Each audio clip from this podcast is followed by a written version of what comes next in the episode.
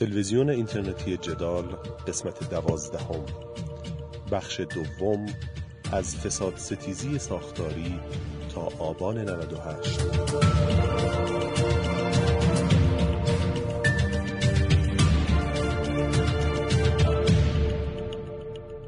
سهم تحریم رو چقدر در این می‌بینید؟ و سهم فساد و سهم سوء مدیریت دولت آقای روحانی که شما هم دو بار بهش رأی دادین رو چقدر می‌بینید؟ حالا این سوالی است که دیدم از مهمانای مختلفتون کردید در واقع و ببینید اینا همه عوامل دخالت داره. ولی تحریم در واقع بر یک بستری قرار گرفته این که در واقع این بستر آماده است برای اینکه تحریم جواب بده. شما خود دولت قبل از سال 90 که تحریم شدت گرفت سقوط آزاد شروع شد. در واقع بحث قیمت ارز بحث تورم رفت بالای 40 درصد و اصلا حالا احمدی نژادی که ادعا میشه مثلا توده ها قبولش دارن. همه بر ضدش بودن دیگه. بعد آقای روحانی که اومد هنوز هیچ کار نکرده سال مرداد 92 قیمت ارز در واقع اومد پایین و اصلا بانک مرکزی نگران شده بود که می‌خواست کنترلش کنه. من می‌خوام بگم که ببینید مناسبات بین المللی دخالت داره. حتی اصلا در جایی که تحریم نکرده.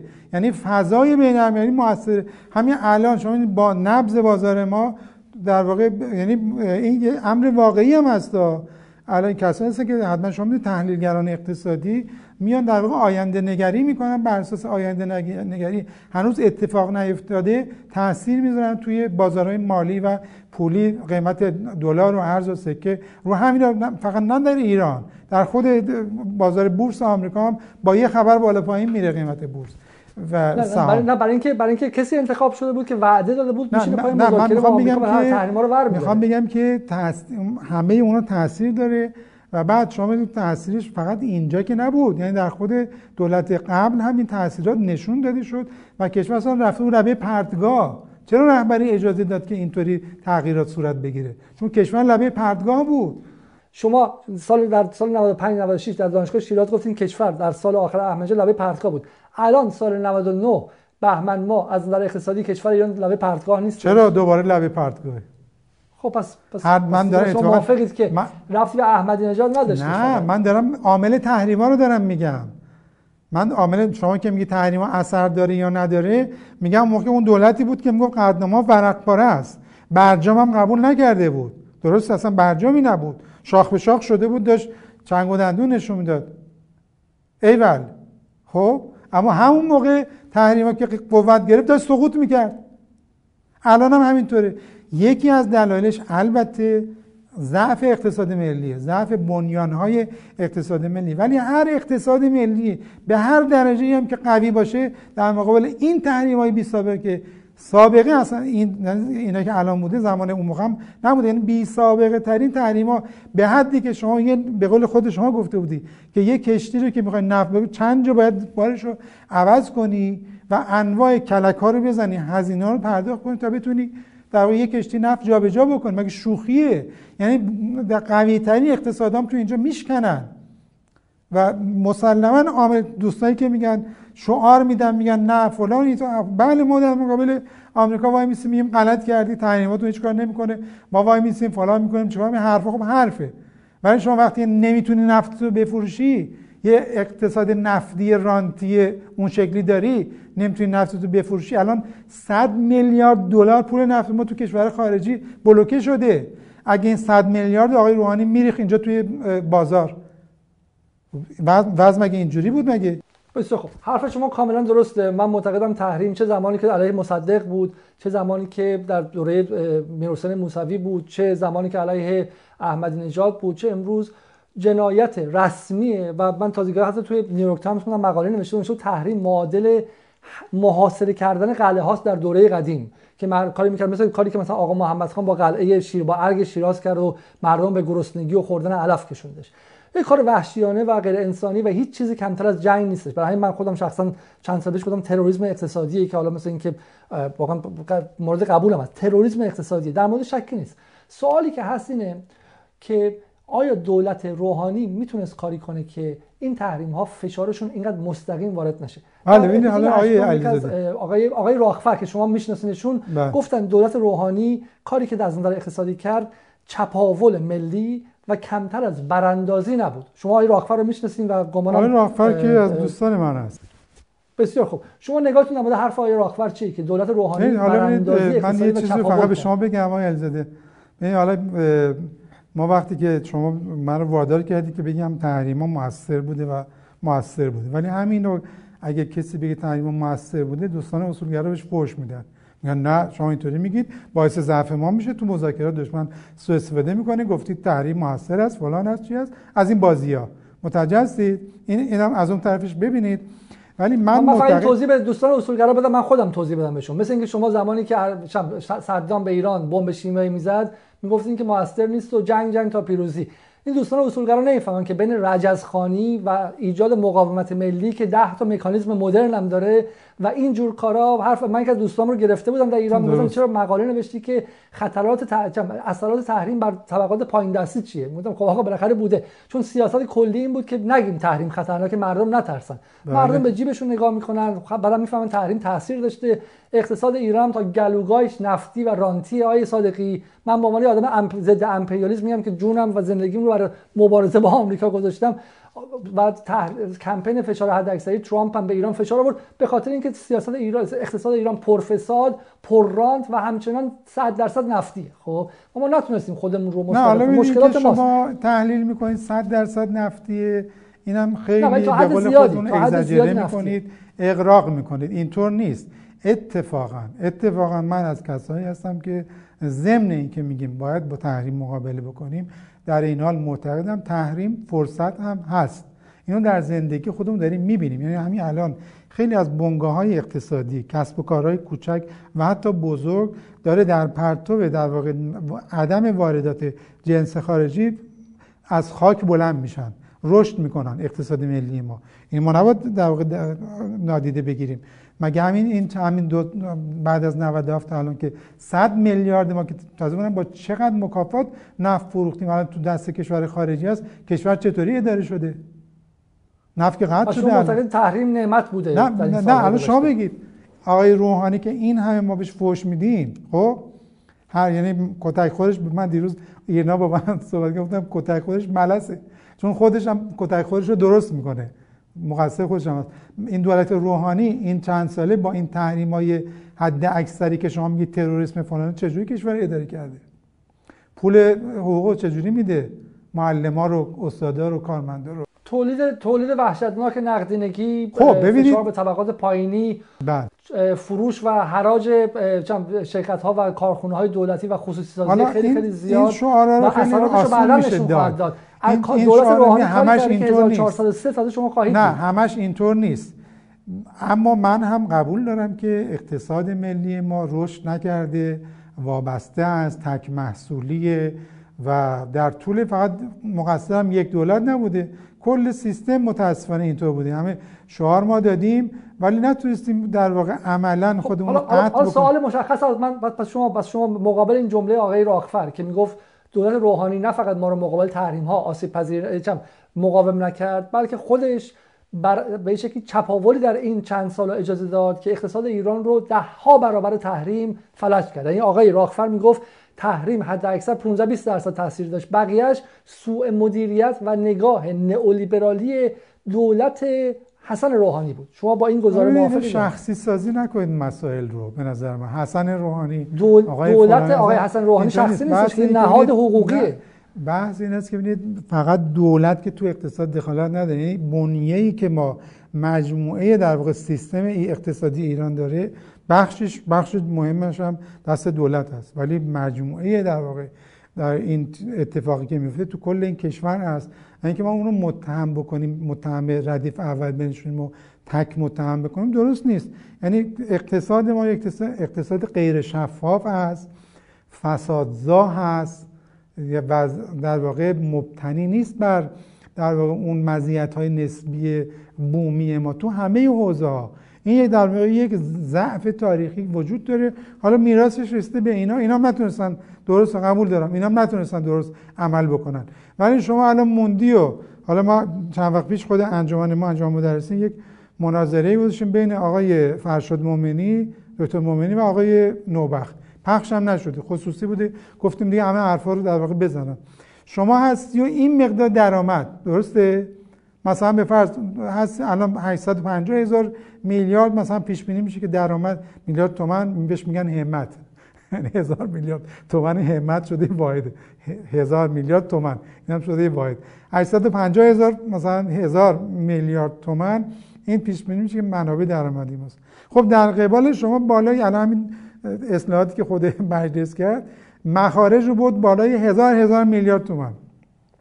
حالا اینی که این مقدار درآمد داره شما بیا بگو چیکار بکنه؟ بالای 85 درصدش حقوق و مزایای کارکنان هست. که حجم گسترده در واقع این پرسنلی که یعنی اگه امروز نمی‌تونی کاری بکنی منابع درآمدی دیگری نداری. ببین شما مخصوصا تو هم بحث اگر میگن مالیات ببین اینا همه همه به هم وابسته است. شما وقتی تحریم هستی صنعتت نمی‌تونه کار بکنه می‌خوای از کی مالیات بگیری؟ که میای مالیات افزایش میدی. اون بدبختی که داره تولید می‌کنن دولت الان مجلس گفته ما مالیات افزایش بدیم. اون چه جوری؟ در اون وابسته به اونه. شما وقتی که نمی‌تونه محصولش رو خارج بکنه نمی‌تونه واردات بکنه نمی‌تونه تعاملات بکنه او هم درآمدی نداره. دوستان میگن با من شنیدم آقای براخفر میگن با نظام مالیاتی. منم معتقد هستم که پالیسی ها و سیاست های مالیاتی می‌تونه در ایجاد عدالت و اتفاقا تو بحث سوسیال دموکراسی که میگیم یکی از عناصر مهمش تنظیم درست نظام مالیاتی در جهت در واقع ایجاد توازن و عدالت بین طبقات و اینا. اما شما باید زمانی می‌تونی مالیات بگیری که اون شرکت اسکا... اسکانیای تو سوئد اگه نتونه درآمد در بگه سوئد توش ازش می‌تونه مالیات بگیره. پس من برای جنبندی این بخش به این به این شکل بگم آقای صادقی. پس شما الان شما الان در آستانه ورود به انتخابات 1400 باز حرفتون اینه که اگر تحریم ها درست نشه و ما نتونیم نفت بفروشیم عملا نمی‌تونیم گشایشی در اقتصاد گشایشی در نمی‌تونیم تغییری در اقتصاد ایران بدید. درسته؟ من میگم همه چیز به هم وابسته یکی از عوامل مهم هم تحریم است. بله. بسیار خوب. حالا یه سوالی که هستش اینه که خیلی معتقدن در دوره آی روحانی حالا غیر از سوء مدیریت و اینکه همه چیز رو موکول کردن به تحریم ها یعنی انگار یه انتظاری کامل بود. یه سالها منتظر بودن برجام شه بعد منتظر بودن اروپا گشایشی انجام بده. همه چی موخو هیچ نگاهی به داخل نبود. همه نگاه ها به این بود که یک فرجی از آسمان واشنگتن بیاد و غیره. و یکی دیگه این بود که در این دوره که اتفاق افتاد فساد به شدت زیاد شد. آیا شما خودتون یک از مبارزان برای شما آقای مجلس گذشته؟ آقای علیزاده من اخلاقا شما به شما, شما توصیه می‌کنم که وقتی کسی غایب هست من که وکیل مدافع روحانی نیستم. اینطوری برچسبش نزنید. یعنی شما وقتی با آقای روحانی خواستید مصاحبه کنید مناظره کنید بهشون این حرفا بزنید. یا آقای واعظی یا آقای ربیعی جوابتون رو میدن. من آیا حسن آیا حسن من رو در موضع وکیل مدافع آقای روحانی قرار ندید. نظام ایرانه. بله. من تعجب می‌کنم از شما. حسن روحانی که فرد نیست. حسن روحانی رئیس جمهور نظام ایرانه. مثل رئیس سپاه پاسداران. مثل رئیس مجلس. الان آقای قالیباف که فرد نیستش که رئیس مجلسه. آقای رئیسی فرد نیست رئیس قوه قضاییه است. من با بتونم یقشون رو بگیرم. آقای علیزاده میگم من ابتدا تصمیم گرفتم که خیلی با آرامش با شما صحبت کنم. حالا چون سیستمونم مشکلی پیدا که من گوشی ندارم. صدای شما رو بد میشنوم و نمی‌دونم زمان که صحبت کنیم. نمی‌خواستم به شما بی احترام می‌کنم حرف تو حرف. ولی شما اجازه بدید که حرف تو حرف نشه. من صحبتم سر اینه که من وقت من حرف می‌زنم شما لطفا سکوت کنید بعد صحبت کنید. شما این شما که توی اروپا هست این آداب رسانه ها رو می‌دونید من بخوام بگم که عرض کنم من وکیل مدافع اینطوری میگم وکیل مدافع کسی نیستم. بنابراین دائم برچسب نزنید به اشخاصی که الان قایب هستن. شما وقتی با او نشستید با آقای روحانی واعظی ربیعی گفتگو کردید اون موقع که آقای روحانی کلش مثلا به سمت آمریکاست. کی میگه؟ شما تهمت دارید نه من سوال مشخصی کردم. جناب آقای صادقی شما در مجلس دهم از کسانی بودید که خودتون رو پرچمدار مبارزه با فساد می‌دونستید. بله. و مردم هم معتقدن حداقل همه شاخصان نشون میده که احساس فساد در سالهای گذشته خیلی خیلی بیشتر شده. اولین بله. سوال من از شما اینه که از نگاه شما گلوگاه های اصلی فساد در ایران کجاست؟ بله ببینید حالا فساد که حالا اونطوری که همونطور گفتیم من مرداد ماه یعنی ما خرداد 95 وارد مجلس شدیم. مرداد ماه من فراکسیون شفاف سازی و سالم سازی اقتصاد و انضباط مالی رو تأسیس کردم که این بند 16 همه سیاست های کلی اقتصاد مقاومتی است. دقیقا اون بند 16 ما اسم فراکسیون گذاشتیم. یعنی برگرفته از اقتصاد مقاومتیه مسئله چی؟ مسئله شفاف سازی سالم سازی اقتصاد و انضباط مالی. من به نظرم یعنی یکی از ضعف‌های مزمن نظام مدیریتی کشور و اقتصادی کشور در عدم شفافیت بیانضباطی و از همگسیختگی و به تبعش فساد است. چیزی که خود رهبری هم فرمودن اجده های هفت سر فساد که فرمودن یک سرش رو می‌زنی با سر دیگه حمله می‌کنه. که من گفتم این بهترین تمثیل مال فساد سیستماتیک. البته فرمودن ما فساد سیستماتیک نداریم. ولی این تمثیل خیلی آشکاری از فساد سیستماتیکه. متو شاید برداشتشون از فساد سیستماتیکی که مثلا رأس قدرت هم فاسده. ما اینو نمیگیم.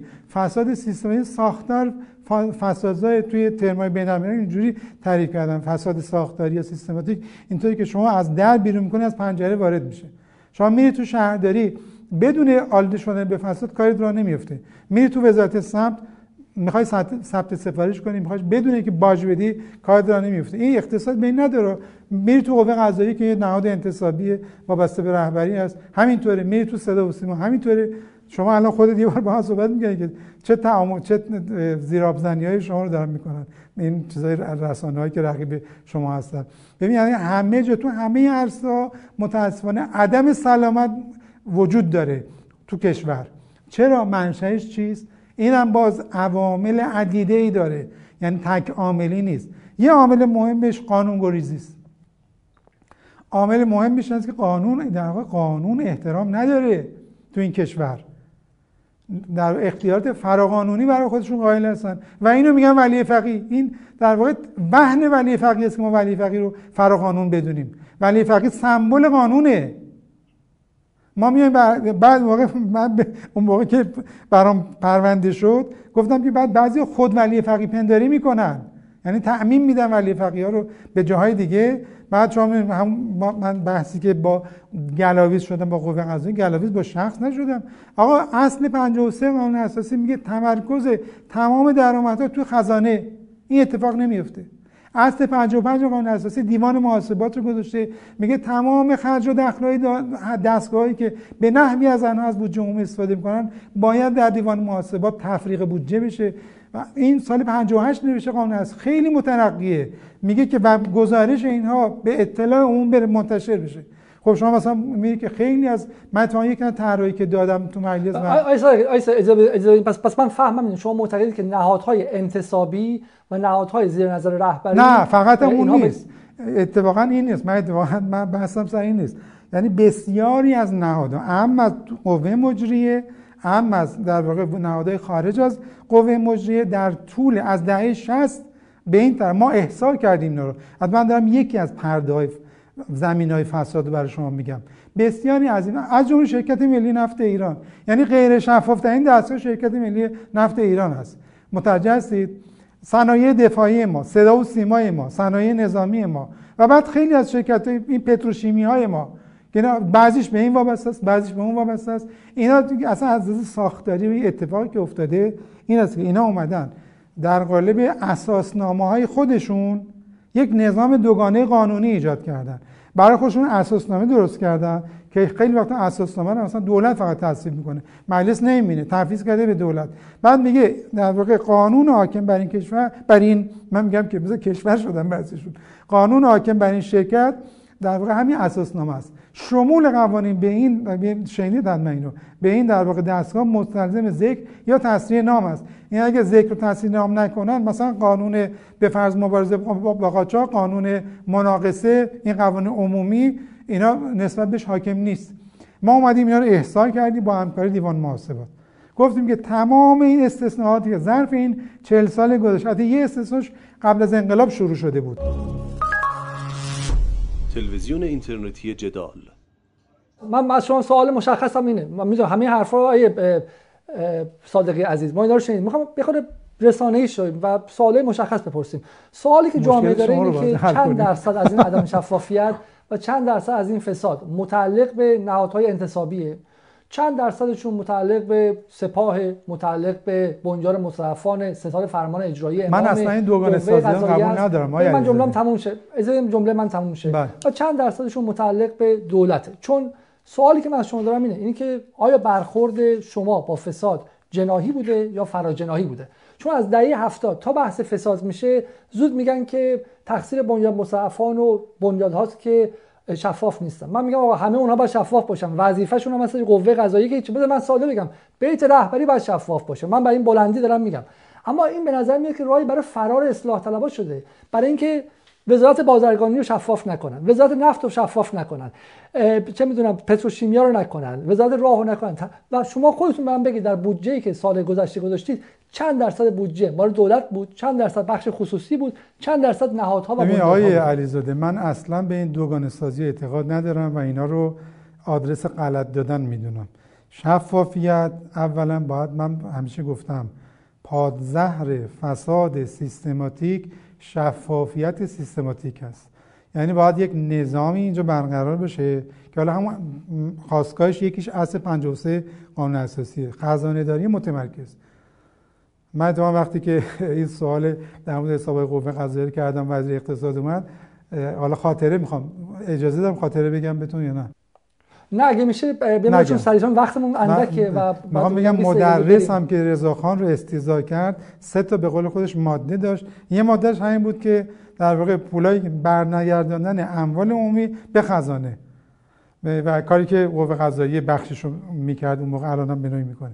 من می‌خوام بگم این عدم شفافیت در واقع این عدم شفافیت اختصاص نداره به این دستگاه و اون دستگاه. در همه این عدم شفافیت وجود داره و همه اینا یک حیات خلوت هایی دارن.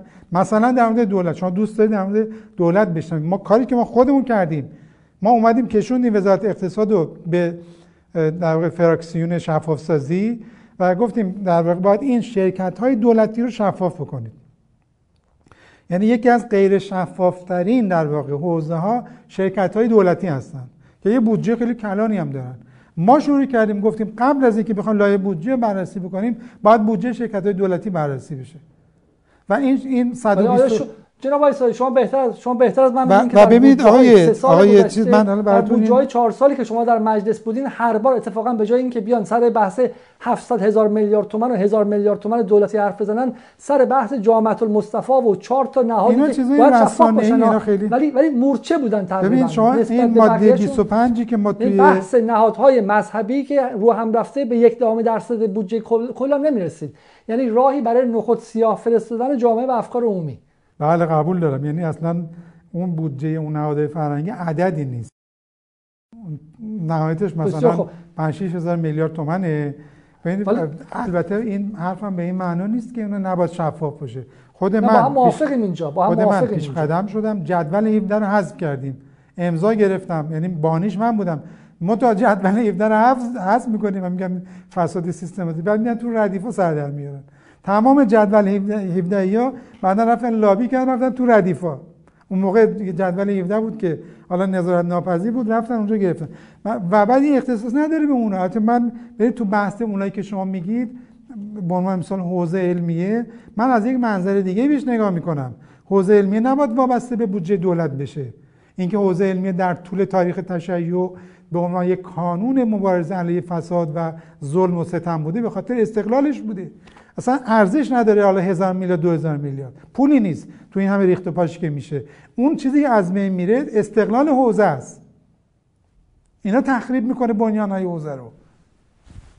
اون برای من مهمه. حالا مثلا من میگم یکی از کاری که ما کردیم این ماده 29 قانون هزار تا 2000 میلیارد تومان و, و, و, و فضای عمومی و رسانه‌ای و بی بی سی و داخل هم همه دنبال و شرق و اعتماد هم دنبال این بودن که 2000 میلیارد تومان اینجا به قول شما جدول 17 بوده. سوال من اینه شما شخصا برای شفاف کردن بودجه چه کار کردید در اون 4 سالی که بهتون میگم دیگه. ببینید ما اولا که تو خود قانون برنامه قانون برنامه ششم احکامی رو گذاشتیم. یا بعضیش پیشنهاد دولت تو لایحه بود بعضیش هم ما شفاف کردیم. ما در واقع مثلا به فرض ماده 29 که ایجاد در واقع سامانه ثبت حقوق مزایا.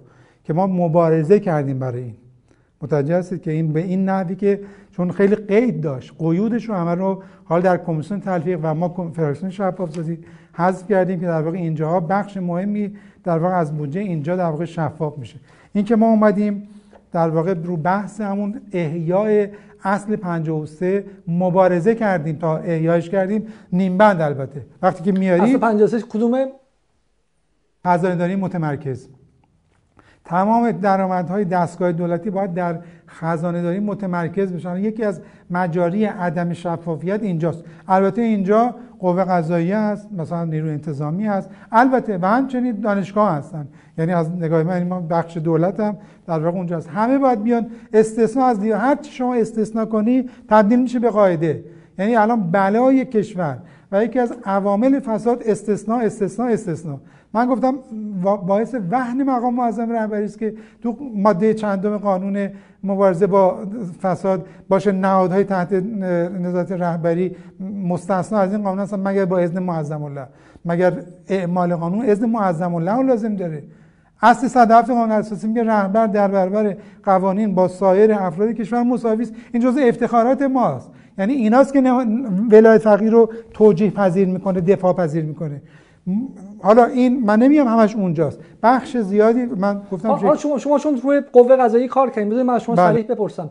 میزان فساد قوه قضایی چی بود و شما بعدا مثل نظرتون عوض کردین؟ چون اول گفتین که حساب ها در واقع شایبه فساد داشتن. آیا همچنان معتقدین که حساب های آماده شایبه فساد داشت. حساب ها رو من کسی رو من اصلا من عادت ندارم به افشاگری و رسواسازی. اینا سم برای مبارزه فساد می‌دونم. یعنی سم مهلک مبارزه با فساد افشاگری علیه اشخاص هست.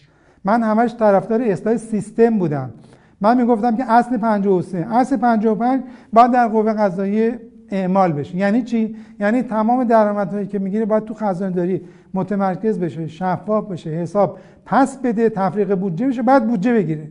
مشکل اصلی حساب ها عدم شفافیت بوده. البته اصلش اشکال شرعی و قانونی داره. می‌دونید که موضوعش چی هست؟ نمی‌دونم شما مطالعه کردین بحث این است که ببینید مطابق قانون محاسبات عمومی کشور هر دستگاهی که پولی میاد تو حسابش که اون پول به قول این قانون میگه به نحوی در واقع باید مسترد بشه دوباره. یعنی وجوه بابت وجه زمان وسیقه است. ایناست که باید موقتا بیاد و باید تصرف در اون وجود به منزله تصرف در وجوه عمومی است. یعنی در واقع تخلف حالا این اومدن گفتن که ما نیاز داریم نیاز در بودجه جاری ما بودجه عادی ما تامین نمی‌کنه. بعد اجازه گرفتن و در اینا تصرف کردن. اون 60 چند تا حساب حسابای مختلفی بود که به این شکل ما می‌گفت اولا که من میگم این اشکال داره. یعنی اینجور استثناها در واقع که دست کردن تو جیب مردم هست درست نیست اولا.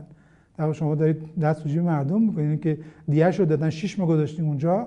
در واقع اون سودش مال خودشه نه مال تو. یعنی این هست. حالا میگیم سلم نه من توی نوت گفتم سلم نه میپذیریم. اما کجا خرج میشه؟ چه جوری خرج میشه؟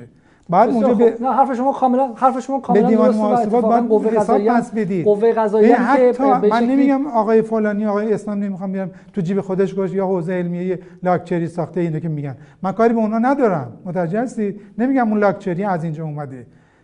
من میگم که این باید حساب آقای رئیسی من نمیده. آقای رئیسی هم اومده بعد خیلی کار خوبی کرده که 60 کرده 5 تا. درست؟ تک امضا بود. آقای صادق لاجانی فقط یه امضا داشت. من اون شب که می‌خواستم من بازداشت کنن که حالا فردا شبش خودم رفتم اونجا کسی اونجا گفت این کارت بانکیشو به ما نشون می‌داد گفتم اصلا نباید کارت بانکی داشته باشه پول بیت المال نباید کارت کارت شخصی داشته باشه که. جناب آقای رئیسی که خیلی من از قبل از که بیاد تاییدش کردم همواره همه رفتارشو ولی اونجایی هم که تخطی دارن دستگاه اونم انتقاد می‌کنم دادگاه. ولی کاری که کرد ایشون اومد برای اولین بار کار خوبی هم کرد. اولا کرد 5 تا ثانی هم سه امضایی کرد اون رو. سال اومد گزارش سال 98 رو منتشر کرد خب؟ اما من میگم که خیلی دستتون درد نکنه یه قدم به جلو هست. اما بذارید دیوان محاسبات بر خرج و دخل شما نظارت بکنه او گزارش بده نه خودت. دستگاه ناظر باید بیطرفانه نظارت بکنه با شفافیت گزارش بده. یعنی هنوز به شفافیت نرسیدن. متوجه هستید؟ و ما تا این شفافیت حالا دقیقا همینجا سوالی که سوالی که از محمود صادقی هست همینه. که شما فرمودین که نگاه شما مخالف فساد ستیزی افشاگرانه و مصداقیه. من چون در همین برنامه ها بله. با مثلا سبا آذرپیک صحبت کردم با ادالت خان صحبت کردم و غیره حالا اونها ادعاشون اینه که خیلی جاها اگه ما مصداقی نریم به جایی نمی‌رسیم. به ویژه اینکه ما بیرون از قدرت هستیم. بله اونا خب مثلا جایگاه خودشون دارن. من بعد جمله‌ام تموم شه. بله. وگرنه این گفتگو شکل نمی‌گیره. بله. مثالشون مثلا یک کمیسیون ماده 100 رو که عمده تخلفات شهرداری اونجا اتفاق میفته میگه ما 15 سال برای اصلاح ساختاریش رفتیم جلو کنفرانس همایش همه کار کردیم. و تا بعد تا بحث ویلای داماد شمخانی و دختر نعمتزاده به وجود نیامده بود شبنم نعمتزاده کسی به حرف ما گوش نکرد. و اونا میگن که اتفاقا برعکسه. ما باید مستاقی ما باید مصداقی فساد ستیزی کنیم. ولی امثال آقای صادقی که تو مجلس بودن باید ساختاری کنن. درست، و. ادعاشون اینه که اتفاقا محمود صادقی اتفاقا کارش فقط افشاگرانه است. بانک بده- بدهکاران بانک سرمایه رو رسوا کرده. چه کار خوبی هم کرده. اما برای اصلاح ساختار بانک های خصوصی چه کار کرده؟ حسابای آمالی دارجانی افشا, افشا کرده. چه کار خوبی هم کرده؟ اما ساختار رو عوض نکرده. بورسیا رو افشا کرده. اما ساختار رو عوض نکرده. برای گرفتن احراز صلاحیت در شورای نگهبان افشاگری مصداقی کرده. اما ساختاری رو عوض نکرده. شما در چهار سالی که در مجلس بودین برای اصلاح ساختار چرا فعالیت نکردی؟ اتفاقا شما بیشتر افشاگری کردین حالا ببین، صادقی من که. نمی‌خوام بگم که من یه ارتش تک نفره به قول بعضی بودم که همه کار باید می‌کردم دیگه. یعنی باید من همه چیز من باید قانون گذاری می‌کردم تصویب می‌کردم قوه قضاییه من باید درست می‌کردم. دیوان محاسبات من باید درست کردم من ده بار با دیوان محاسبات مکاتبه کردم. به آقای عادل آذر گفتم آقا خرج و دخل قوه قضاییه شورای نگهبان رو بده ببینیم چیه. حق قانونی من نداد. میترسه. میترسم بدن. یعنی منی که نماینده مجلس بودم از دیوان محاسبات درخواست کردم که آقا چون آقای کت خدایی گفته بود که ما مثلا 5 میلیارد بودجه سالمونه تفریق بودجه هم کردیم. من رفتم گزارش غیر رسمی دیوان محاسبات رو گرفتم نه اصلا اولا عدد رقم خیلی بیشتر از این حرفا ثانیا به من نمیدن گزارش تفریق بودجه. من مگه من آدم یه, یه لاقبات چقدر قدرت داره؟ ولی در این یه کارایی هم ما کردیم که اصلاح سیستمی تو اونجا انجام که من دارم بهتون می‌خوام نشون بدم. یعنی ما کارمون یا قانونگذاریه یا نظارت همون بدهکار بانکی که شما دارید میگید تا روزی که بنده افشا نکردم کس جرئت نمی‌کرد اینو افشا بکنه. ما اون بحث افشاگری نبود. همین که دوستان من اتفاقا اینا رو بهشون حق میدم. سود زنهای فساد باید فسادهای موردی رو افشا بکنن تا ما بدونیم کجا فساد است بریم دنبالش. اصلا من من میگم من این کارو نمی‌کنم. نمیگم دیگری هم نکنه. هر کسی یک اتفاقا من چون تو حوزه قانون گذاری بودم و و به خصوص اینکه چون مضر می‌دونم برای مبارزه با فساد. و اتفاقا به بعضی از دوستانم میگم که مواظب باشید که وقت شما رو مدیریت نکنن. ممکنه بعضا خود من خیلی مراقب بودم که اطلاعاتی به من نرسونن که منو اداره کنن.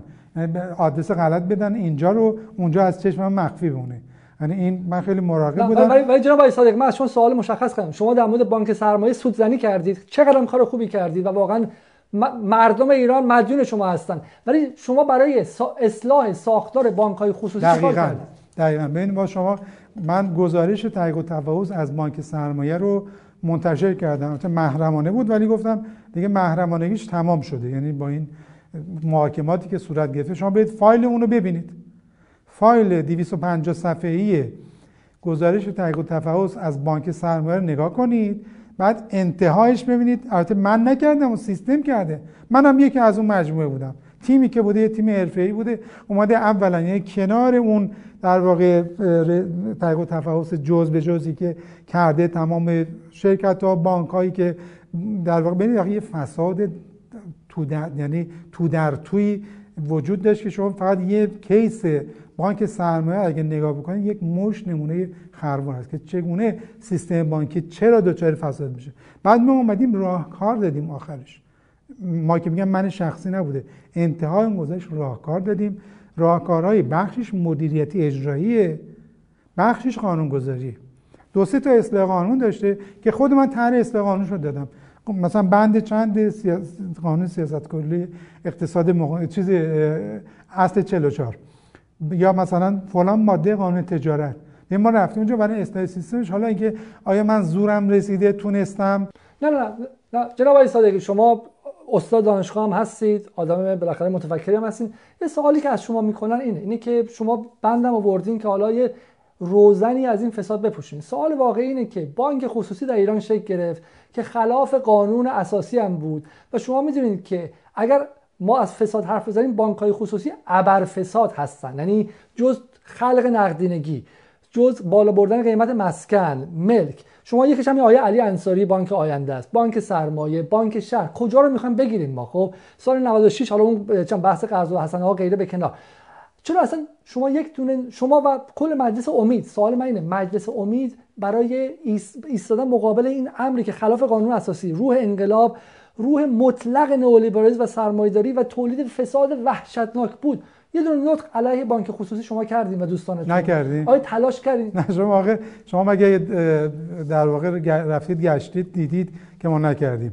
ببین شما تو بله، بحث چون بانک خصوصی در دوره دولتی که شما دولت خاتمی اتفاقا به وجود آقای صادقی مسئله ایدولوژی ما ما دعوای ما دعوا ایدولوژیکه شما و دوستان اصلاح طلبتون طرفدار بانک خصوصی بودید. آقای علیزاده ببینید بحث در واقع خصوصی سازی یک داستانی داره که اصلا ربطی به این جناح و اون جناح نداره که در جای خودش می‌تونیم با هم دیگه صحبت کنیم. اصلا جناحی نیست. بحثی بوده که کل نظام داره سهیم بوده و با پشتوانه رهبری و همه این در واقع فرایند خصوصی سازی شروع شده. چرا که یک تفکری داشتن گفتن که در دهه 60 که در اقتصاد ما اقتصاد متمرکز بوده ما کارآمدی نداشتیم بنابراین باید اقتصاد آزاد داشته باشیم و بعد منجر شد به منجر شد به چی؟ حالا شما اون بانک خصوصی مثال می‌زنید. این قانون سیاست های کلی اصل 44 که مغایر آشکار با قانون اساسی هست که به نظر من غیر قانونی هست مخالف در واقع تعهد دولت با ملت هست. یعنی نه که سیاست های کلی اجرایی اصل 44 سیاست های کلی نقض اصل 44 هست. اون کی تصویب شده مگه؟ کی تصویب کرده؟ سال 87 تصویب شده زمان دولت عدالتگرا. کی تصویب کرده؟ مجمع تشخیص مسئلت نظام تصویب کرده. شما مجمع تشخیص تحت کنترل کجا هست؟ آقای علیزاده داستان تلق از تجربه تلقی که در مجلس ما داشتیم اتفاقا چون ما فراکسیون شفاف سازی تو هیئت رئیسه ما آقای حاج آقا دکتر بهرین نجات نماینده مشهد که الان نماینده هست ایشون هم بودن یعنی ما با هم رفیق بودیم تو کمیسیون اقتصادی بود. ما و ایشون به خصوص تلاش زیادی کردیم که ربع مرکب رو ممنوع بکنیم. تصویب کردیم این رو. تو قانون بودجه هم تصویب کردیم. شورای نگهبان زیر بارش نرفت. باور می‌کنید شما؟ صادقی ادعای طرف من برای خودم واقعا جواب بدم سیخ میشه ادعای طرف مقابل بشنوید اول ادعای شما یه ادعا کردین. گفتین که سال 87 و مقصرم دولت احمد اینجا بود.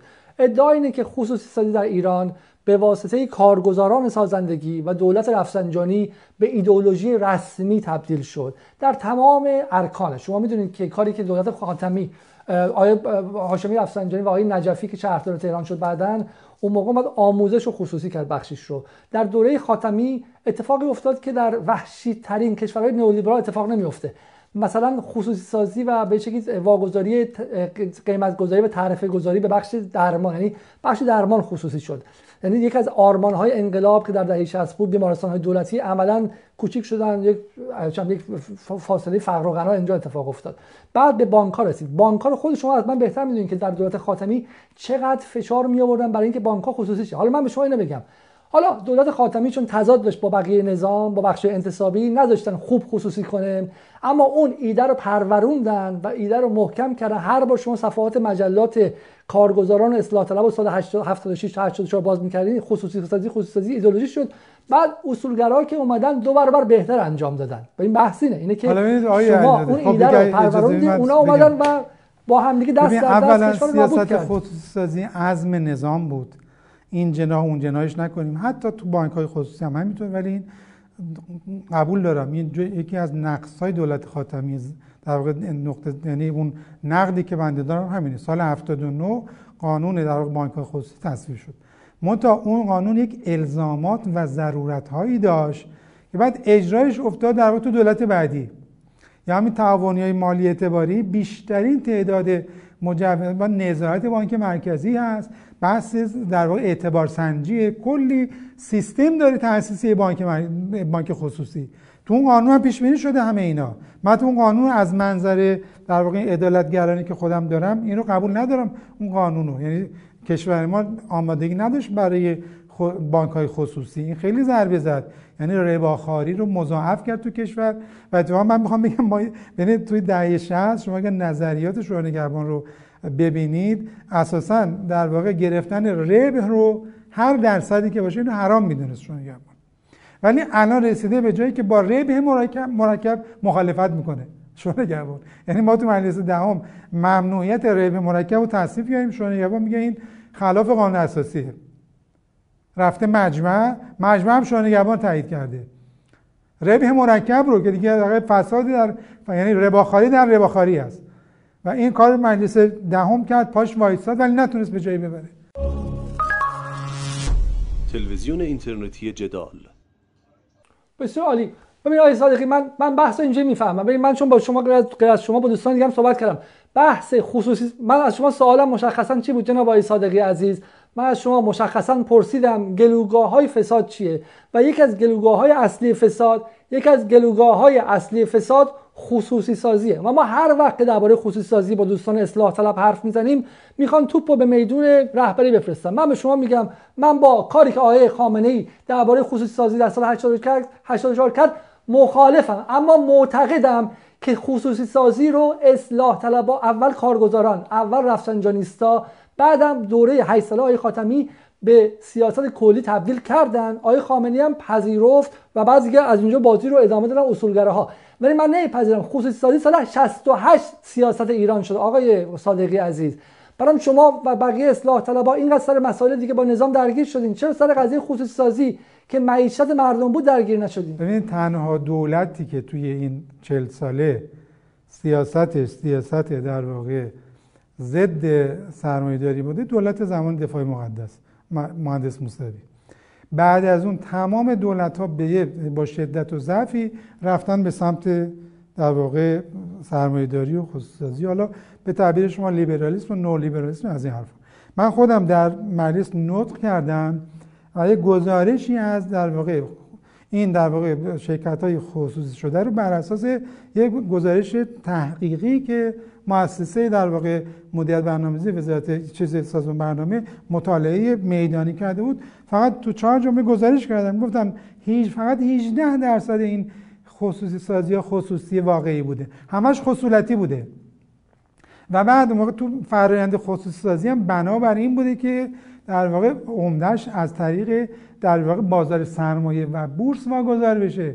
در خوشبینانه ترین حالات 40 درصدش تو بازار سرمایه واگذار شده. 60 درصدش به گناه غیر شفاف بود چون بازار سرمایه تا حدی شفاف می‌کنه. 60 درصدش رد دویون بوده. مثلا و از قبیل اون حالا مثلا شما اگه مثال بزنیم این مثال ها ممکنه حساسیت برای شما ایجاد کنه.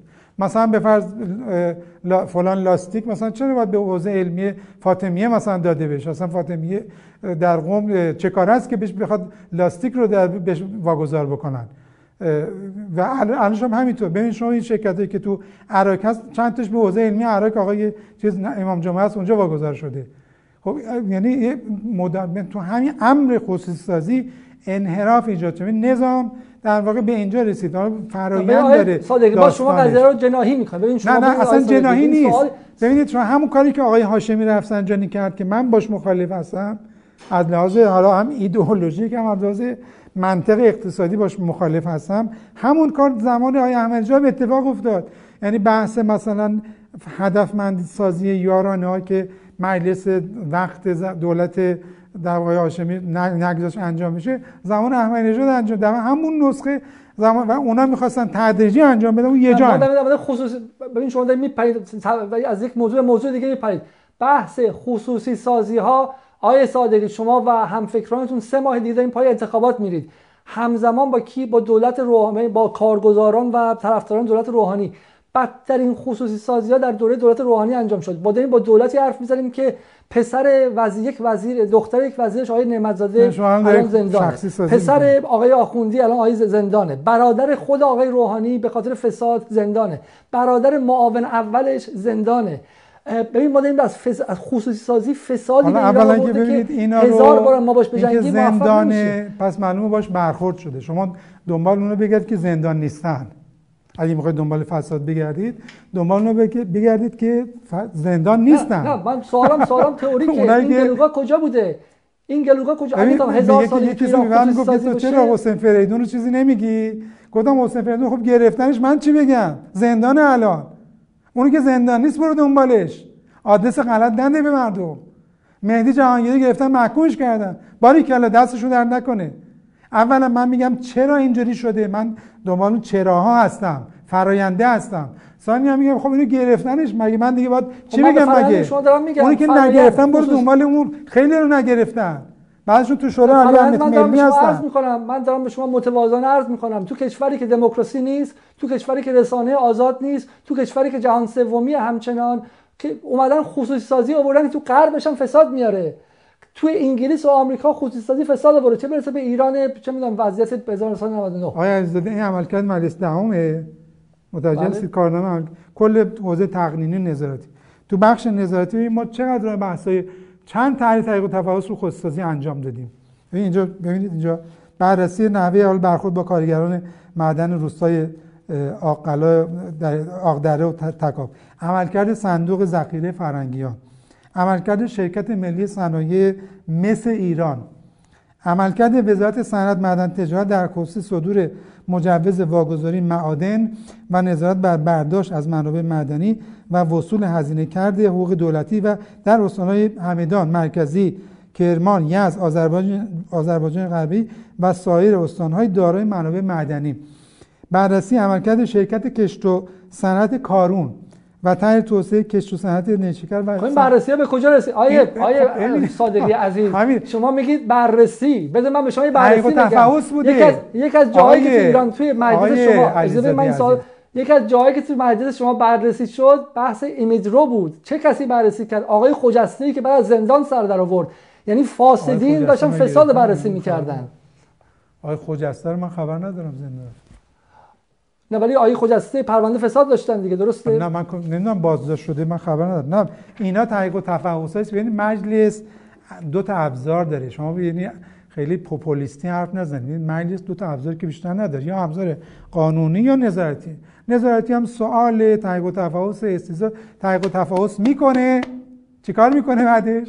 میده قوه قضاییه. شما من همون بانک سرمایه رو من چون احساس کردم که برخورده های یکسان نمیشه اومدم کل گزارش رو افشا کردم. چرا اون لیست رو من منتشر کردم؟ برای اینکه دوستان ما که ما چون هم اصولگرا بودیم هم اصلاح طلب که داشتیم تحقیق و تفاص انجام می‌خواستن بخشی نگاه کنم من از سال 85 تا 95 چشمو بستم لیست توش اصولگرا و اصلاح طلب فرقی نداشت. منتشر کردم برای اینکه اینا فرار نکنن. ما نتیجه تحقیق و تفاوض های همه اینا رو میدیم به قوه, قضایی. ما که اهرام برخورد قضایی که نداریم. ما بخشی البته من تو اون تحقیق و تفاوض حتی من میگم نتیجهش فایده نداره بدیم به اون رو باید سیستم رو اصلاح بکنیم. بخشایی که بنده می‌تونستم پیشنهادهای اصلاح سیستمی دادم که بهتون گفتم مثلا به فرض همین بحث مربوط به این فساد هدایتی این چیز توی یه کسی دیگه تو بانک, سرمایه که 38 درصد در واقع سهام رو اون داشت. در اومده ما اومدیم گفتیم که باید یعنی اصلاح بشه. در واقع فلان ماده فلان بند قانون سیاست کلی هستش که نتونن اینطوری بلوکی بگیرن در واقع این این سهام مثلا به فرض فلان شرکت رو. خب چیکار بکنیم؟ در شما فکر می‌کنید که در یک فرد یا حتی یک مجلس اگه مجلس-. ولی آیه بعد مجلس مجلس هم آقای- 11 هم که شما قبولش هم ندارید بلند شدن رفتن هفت تپه من با این مجلس خیلی اختلاف دارم ولی بلند شدن رفتن هفت تپه و موضوع هفت تپه رو دست گرفتن. خب حالا شما چیکار کردن؟ کارگرای ایران گریه شما بگو که می‌کردن این حالا تهش چی شد؟ تهش این که حداقل چند سه ماهشون حقوق گرفتن مسئلهشون مسئله ملی. شما یک بار تا یکی از نماینده‌های شما پاشو تو هفت تپه گذاشت خبر دارید شما اینو یا ندارید؟ تو عراق خب گذاشت خبر ندارید دیگه شما این رو ما اتفاقا نمایندگان هفت نفر رو ما دعوت کردیم فراکسیون امید. اومدن همون که بازداشت کردن. ما رفتیم از بازداشت آزادشون کردیم. ما رفتیم با فلانی فلانی بحث کردیم و همون از زندان آزاد کردیم. ما ما شوآف نداشتیم. اینا شوآف دارن صدا و سیما هم همراهیشون می‌کنه. صدا و سیما ما رو سانسور کرده بود. تو خود صحن که جالب بود. دوربینش میگرده به صندلی من که می‌رسه دیگه کات میشه. یه نطق من از صدا و سیما پخش نکردن. اینجا صدا و سیما هر روز داره رپورتاج آگهی پخش می‌کنه از مجلس. اون در واقع امپراتوری رسانه ای که دست اینا هست تو کشور گنده می‌کنه. حالا یه سفر می- میرن اونجا. ما ده ها سفر رفتیم سراوان و این ور اون ور. یه دونشون نشون ندادن. یعنی شما هفت تپه که مثلا یکی از خصوصی هفت دیگه تپه نماد خصوصی هفت سازی من تو ایران هفت تپه شاید. الان توی ریکوردر گوشیم باشه که چقدر چونه زنی کردم. با وزیر اقتصاد و معاونش دعوا کردم سر هفت تپه. و بعد خواستیم اینجا اومدن صحبت کردیم. منتها خب بحث هفت الان مگه حل شده؟ یعنی مسئله ریشه ای باید حل بشه نه با show off. این show off ها اتفاقا عامل خودش در واقع مضاعف کردن فساد هست. یعنی همه فکر می‌کنن باهاش تموم شد برخورد شد. آقا ریشهش کجا بوده؟ نه ولی الان ولی ولی یه فرقی داره آقای صادقی. الان خصوصی سازی مسئله جامعه شده. زمانی که شما در مجلس بودین خصوصی سازی رو اصل خصوصی سازی که زیر سوال نمی‌برد الان مسئله جامعه حتی طرفدارای نظام هم فهمیدن که از 800 تا کارخونه خصوصی سازی شده 20 تاشون دارن کار می‌کنن. بقیه‌شون چپاول خب شده رفته زمانی که آقای علیزاده بنده گفتم 18 درصدش فقط به بخش خصوصی هنگی رسیده. بلافاصله که اومدم آقای حالا اسم نمی‌برم قایب هستن همین دوستان شاخص اصولگرا می‌گفتن ببین کمونیستا دوباره حرفشون تو مجلس اومد. چپگراها دوباره. یعنی ما رو متهم کردن به چپ کمونیستی که مخالفت می‌کنیم با خصوصی سازی یعنی شما اگه اونجا حرف بزنی متهم میشه به چپگرایی وقت مخالفت می‌کنی. این مخالفت پوپولیستی خیلی راحته. ولی من گفتم این اصلا این قانون سیاست های کلی اساسی نیاز به رفراندوم داشته اون. قانون اساسی رو تغییر داده. نیاز به رفراندوم داشته. حق نداشتن این کارو بکنن. مجمع تشکیل صلاحیت نداشته این قانون تصویب بکنه. چون تعهد مردمه. اصلا سیستم اقتصادی کشور رو 180 درجه دگرگون کردن. اونجا رو باید درستش بکنید اون وقتی که در اون اختیارات موازی درست میشه اونا رو باید باش برخورد بکنید. از سیستم اگه درست نکردی یعنی من میگم میگم مبارزه سیستمی همینه. باید سیستمی اصلاح بشه. هیچ کس نمیگه این قانون این قانون اشکال داشته. از اول اشکال داشته و همه دولت ها درش دخالت داشتن. گذارش دولت هاشمی بوده تصویب کنندش دولت همه نجات بوده و مجمع تشخیص مسئله سال 87 تصویب شده این قانون. اتفاقا من اون موقع توی فرصت مطالعاتی بودم توی ماکس پلانک داشتم در رو بحثای حقوق رقابت و اینا کار می‌کردم. و یه دفعه دیدم چون بحث می‌کردیم که ما قانون رقابت رو مثلا بفرض از حالا طولانی میشه یه دفعه دیدم که این قانون رقابت از توی قانون سر در آورد. خیلی چیز لایت چسبک به قول علما طلاب میگن. چسبوندنش به اونجا برای اینکه مثلا یه خورده تعدیلش بکنن بحث‌های ضد رقابتی.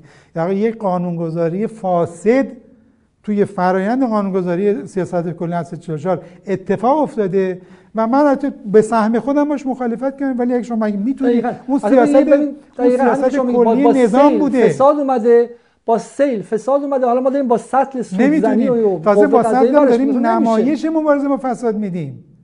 نمایش میدیم اونجا. جناب آقای صادقی عزیز اگر شما به انتخابات 1400 بیاید وعده می‌دید که مقابل اصل 44 بیستید.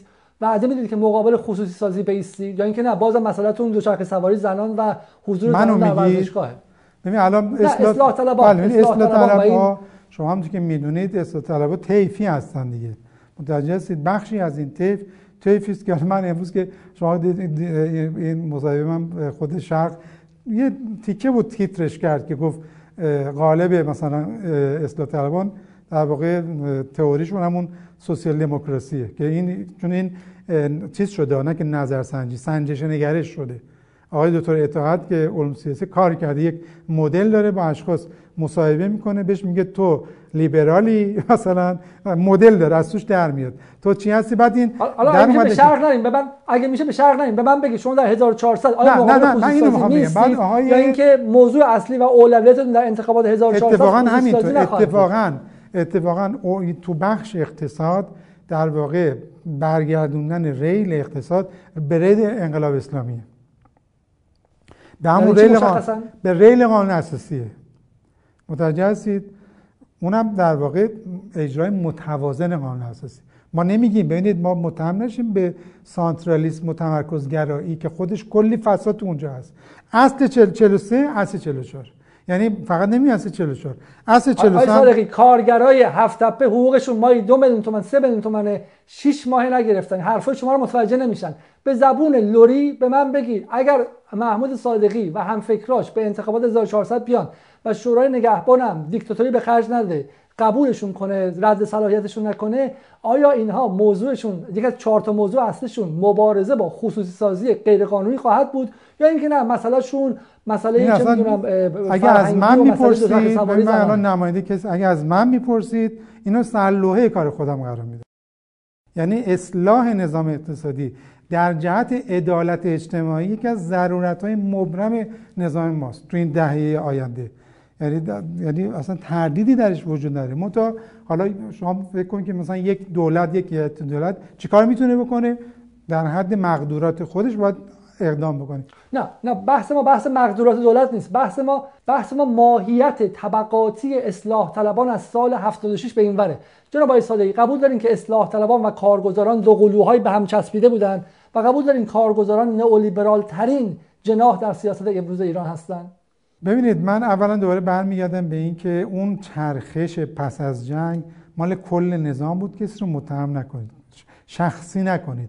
کل نظام اون چرخش رو کرد چون فکر می‌کرد که من نمیگم متهم نمیگم همونطور که مثلا دو تا چرخش ما کردیم دیگه. سال 68 که قانون اساسی رو اصلاح کردیم از حالت شورایی تمرکزگرا کردیم اون رو. درسته؟ کلا متمرکزش کردیم. بعد هم در واقع در پرتو همون در واقع افزایش اختیارات ریاست جمهوری و حذف پست نخست وزیری اومدیم در واقع دولت رو تقویت کردیم و بعد هم چرخش در حوزه چی؟ در حوزه اقتصاد. فقط بعد اون زمانی که مثلا می‌گفتن که نمی‌دونم مخالف رهبری مخالف مخالف هاشمی مخالف رهبر است مخالف رهبری دشمن پیغمبر است. این شعار شعاری بود که ما تو نواز جمعه می‌دادن. یعنی رهبری و هاشمی با هم دیگه بودن. شما سال 76 اصلاح طلبها اومدن این نه بذارید من ادامه بدم حرفم رو. اولش بذارید ادامه بدم حرفم رو. تبار اصلاح طلبها تبار چپ بوده در دهه 60 تو حوزه اقتصاد و سیاست خارجی مثل چپایی که تو همه دنیا. تقریبا مجموع مشترکشون گرایش اجتماعی و عدالتگرایی تو اقتصاده و مبارزه با امپریالیسم تو سیاست خارجی. که در واقع اصول اصلاح طلبا اینطور بودن. اینا بودن لانه جاسوسی رو گرفتن و کار دیگه که کردن. حالا بعد یه چرخش هایی صورت گرفت در همون دولت کارگزاران. منتها من می‌خوام بگم خواستگاهش خواست ابتدان کل نظام بود. ولی کل نظام مسلما نمی‌خواست که در واقع محرومان زیر چرخهای توسعه له بشن. این کاری بود که دولت های هاشمی کرد دولت آقای هاشمی سد ساخت جاده ساخت نیروگاه ساخت. تمام این خدمات کرد که بی‌نظیره نباید فراموش بکنیم. اما اینا به قیمت چی؟ به قیمت در واقع اینکه محرومان زیر چرخهای توسعه دچار تنگ دستی و له شدگی و شکاف طبقاتی دوباره بروز کرد. متوجه هستید؟ البته اونا خودشون میگن که آقا عدالت بدون توسعه یعنی توزیع عادلانه فقر. حرفشون است که کارگزاران که تا اون موقع اصلا تو طیف چپ نبودن. اینا راست بودن راست مدرن بودن. ادعای بنده اینه که اصلاح طلبها وارد ائتلاف طبقاتی شدن. برای اینکه بتونن قدرت سیاسی و دولت دست بگیرن سال 76 به بعد وارد ائتلاف طبقاتی شدن. اقتصادشون رو نئولیبرال و کارگزارانی کردن. خودشون رفتن سراغ توسعه سیاسی. این دو تا به هم دیگه ممزود شدن. بحثم شما نمی‌ذارید من این رو بگم. در واقع بعدا یک داستان رو داشتم می‌گفتم. یک درهم آمیختگی. و ابهامی در واقع در اصل این اختلاط در واقع بعد از خرداد 76 که اینا اومدن خودشون صاحب سهم تلقی کردن خورده خورده یک نوع در هم آمیختگی با اصلاح طلبان این طیف راست مدرن و تکنوکرات هایی که برآمده از دولت سازندگی بودن من اسم شخص نمی‌برم. اینا اومدن در واقع ایجاد کردن و بله این در واقع این زیان رو به اصلاح طلبان وارد کردن که در یک ابهام ایجاد کرد. ولی نکته که وجود داره. من می‌خوام بگم تفاوتی که در دولت سیاست های دولت های روحانی با آقای هاشمی هست که من با خود خاتمی گفتگو کردم این رو.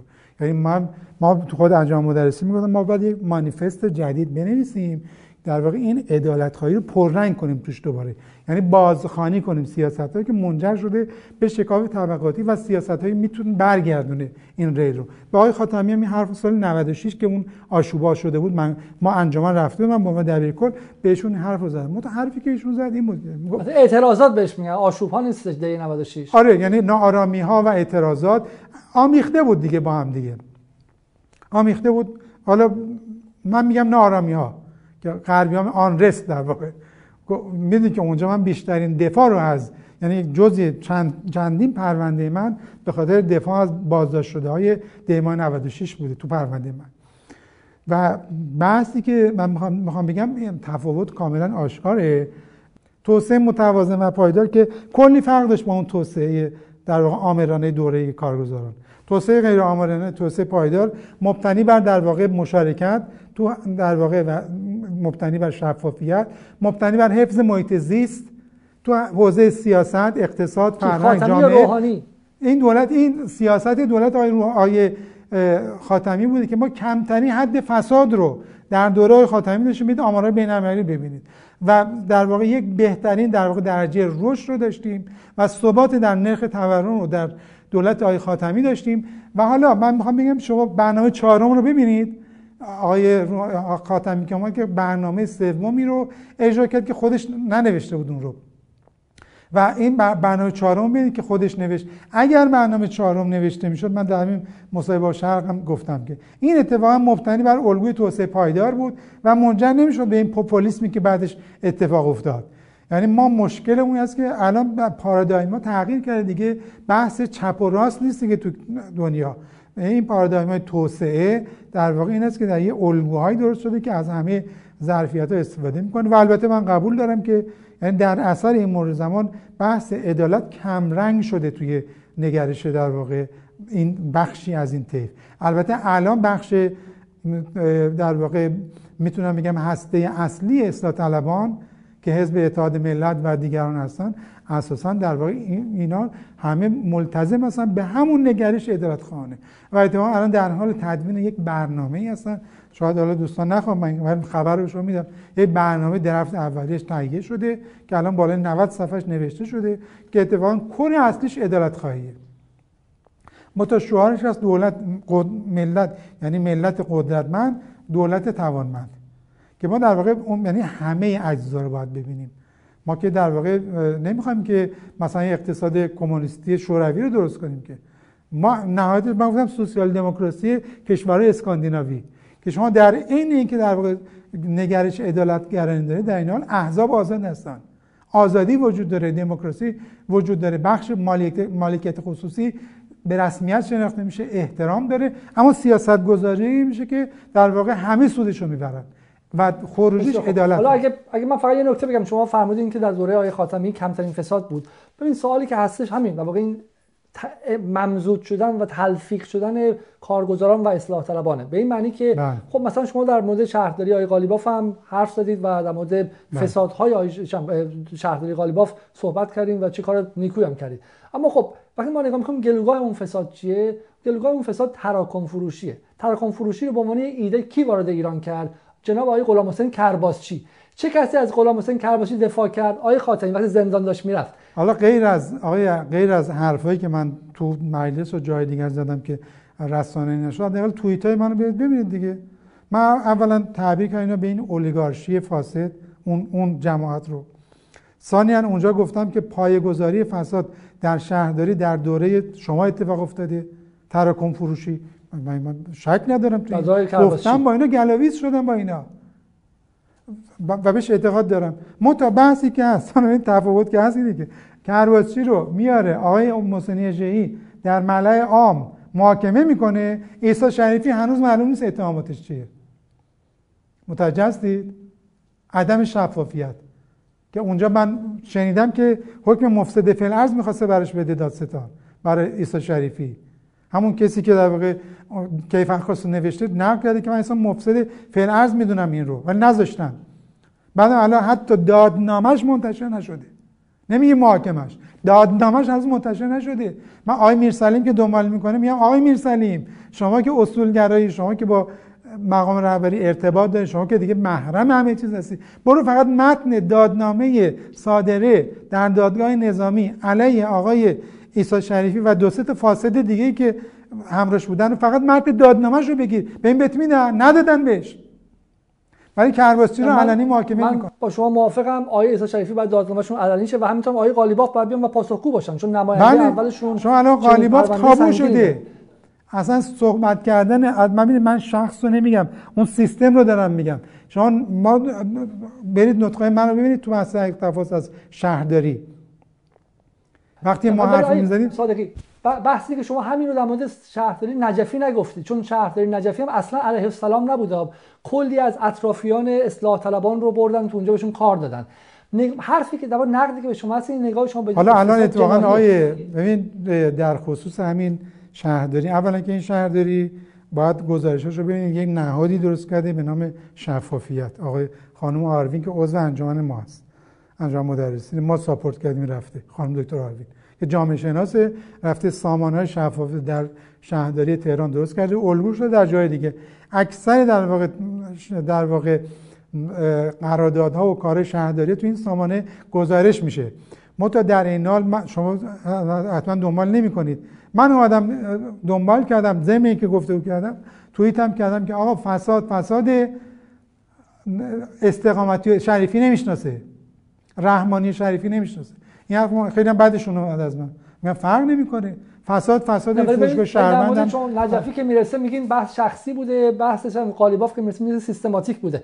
من همین الان در دوره آقای نجفی پسرهای پسرهای آقای موسوی لاری پسرهای متحری آقای جواد امام فرزندان دفتر رئیس دفتر آقای خاتمی و غیره همشون وارد شهرداری شدن شهردار این منطقه. الان دو تا از شهردارای دو تا از شهردار مناطق الان دستگیر شدن به خاطر فساد. آقای ببینید اینا حتما در واقع مشکل داره. ولی مش... اینا آدرس غلط دادنه.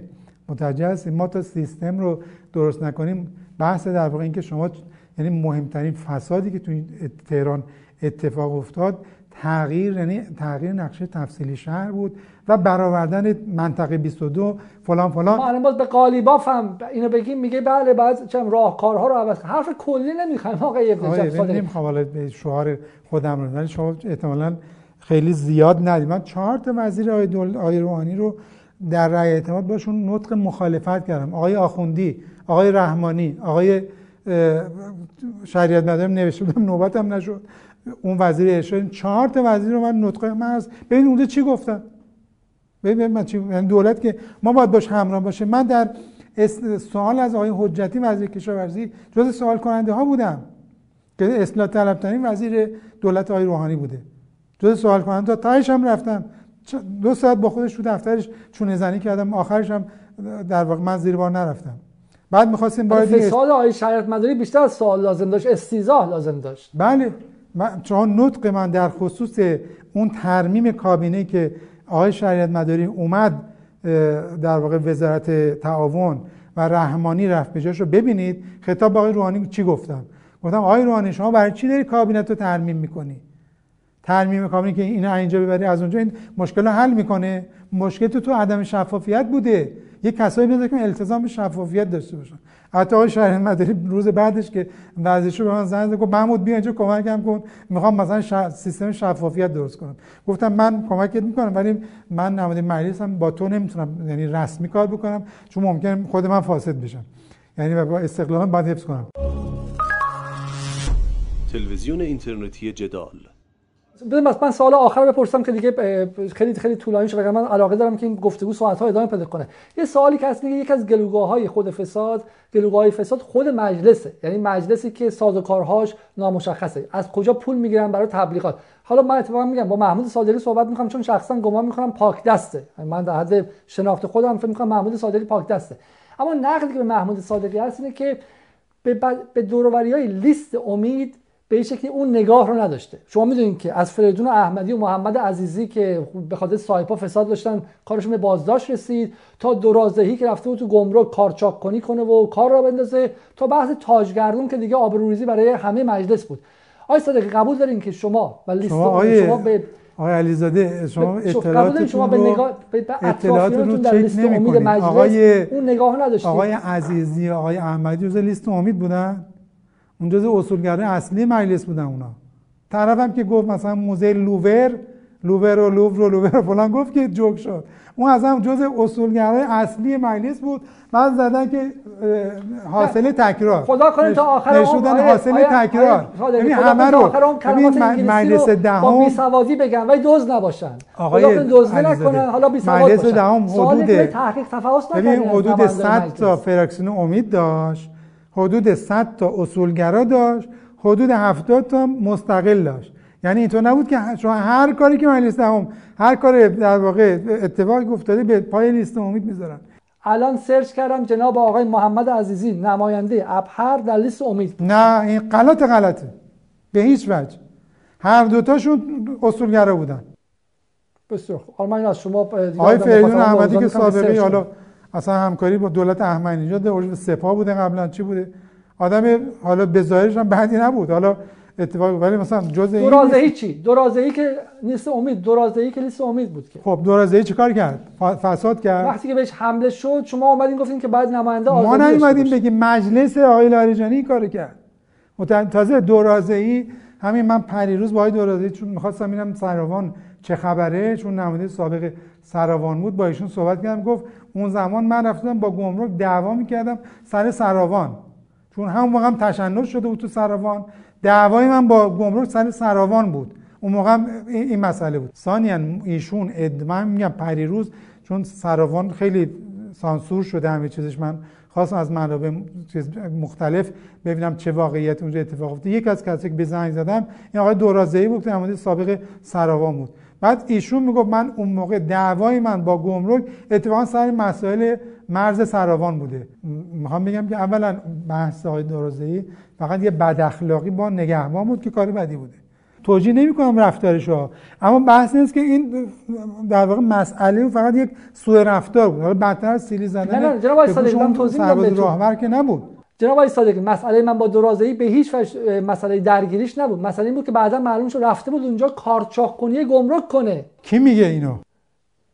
محاکمه شد. تمام, تمام ب...